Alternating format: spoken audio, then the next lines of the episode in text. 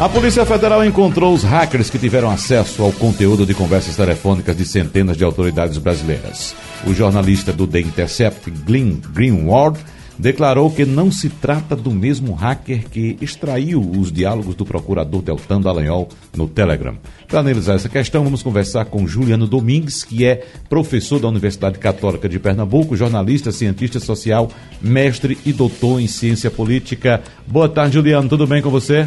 Boa tarde, Wagner. Boa tarde, Igor e aos ouvintes do programa. Tudo bem e vocês? Bom, tudo certo. Tudo Diga, paz. Igor. Tudo em paz, tudo tranquilo. Ô, ô, Juliano, pra gente começar, que avaliação é que você faz dessa confusão toda até agora? Já dá pra tirar alguma conclusão ou não? Tem que esperar ainda? Bem, é, acho que ainda é muito cedo né, para tirar alguma conclusão é, sobre o que tem vindo à tona. Isso porque há muita controvérsia, né, há muita informação desencontrada. E o que a gente observa mais uma vez é uma disputa por versões sobre o mesmo fato. O que é, a gente pode é, talvez apontar como algo mais concreto é que esse fato específico da prisão dos hackers e é, o processo de divulgação da troca de mensagens, ela tem basicamente duas dimensões, uma legal e uma política. E aí, basicamente, toda a discussão, todo o debate gira em torno dessas duas dimensões.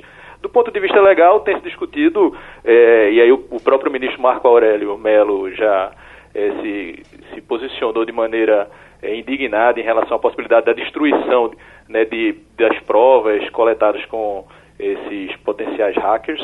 É, e, e, chamando atenção para o quanto isso seria grave, já que o ministro da Justiça não teria essa prerrogativa. E aí vale lembrar que, do ponto de vista prático, né, a destruição de provas obtidas a partir é, de, de, redes sociais digitais ou no ambiente da internet de uma maneira geral é algo que do ponto de vista prático não faz tanto sentido porque normalmente se faz backup, se tem mais de uma cópia, se deixa rastro, então não é algo digamos assim tão tangível quanto você destruir um papel e queimar um papel, destruir uma prova obtida na internet.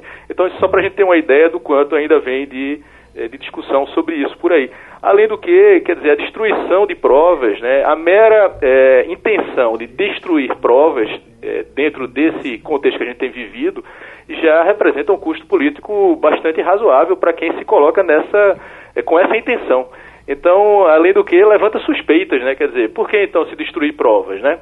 é, o quanto isso, o quanto essas provas comprometeriam né, é, determinados interesses a ponto de que seja necessário já afirmar a destruição de provas. Então, aí a gente tem aí, visualiza de uma maneira mais clara, talvez, o custo político de uma intenção nesse sentido. Então, do ponto de vista legal, mas sobretudo do ponto de vista político. Agora tem outra polêmica, né, Juliano? O ministro Sérgio Moro assinou uma portaria que permite a extradição sumária de estrangeiros residentes aqui no Brasil que tenham cometido algum crime ou que sejam suspeitos de ter cometido algum crime. Essa medida tem sido vista como cautela ou com cautela no meio jurídico, porque teme-se que Moro possa usá-la para tentar deportar o jornalista Glenn Greenwald.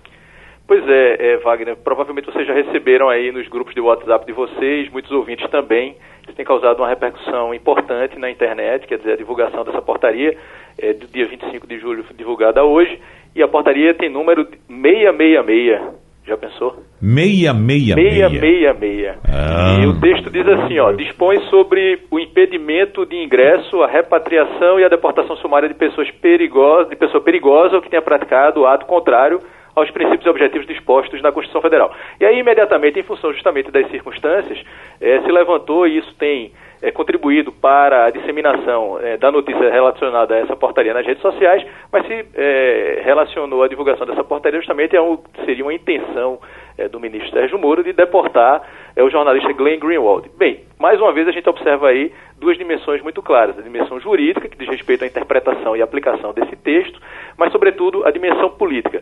O que a gente pode dizer é que, do ponto de vista jurídico, a controvérsia já está colocada. Isso porque, quando se pensa em deportar o Glenn Greenwald a partir do, do que está previsto nessa portaria, ele precisaria ser enquadrado é, em grupo criminoso, organização criminosa, ou tráfico de drogas, ou pornografia, exploração sexual, que é o que prevê justamente essa portaria, ou então torcida com histórico de violência em estádios, ou então na chamada lei é, do terrorismo, que é a lei número 13.260.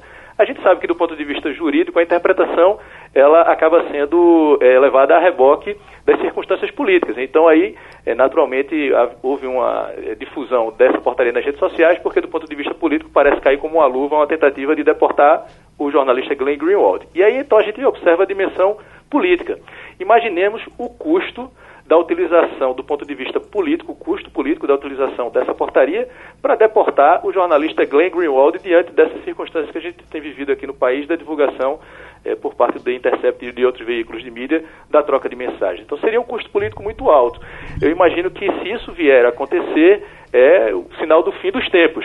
Como a portaria tem o número 666, é, não seria é, muita surpresa se isso vier a acontecer. Mas é um sinal, seria um sinal, é, digamos, escandaloso, ou seja, a deportação do Glenn Greenwald, enquadrando numa lei de terrorismo a partir dessa portaria, algo que do ponto de vista político representaria um custo muito elevado, que a gente pode supor que não seria algo a via se concretizar, mas nunca se sabe.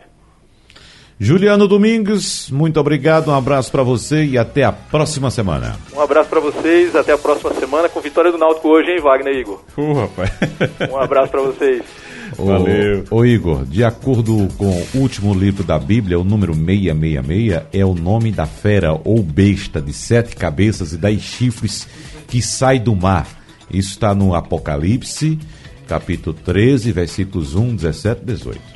Pra quem gosta de rock, é uma música também. Ah, é The o- Number o- of the Beast. Iron Maiden. É? Muito bem.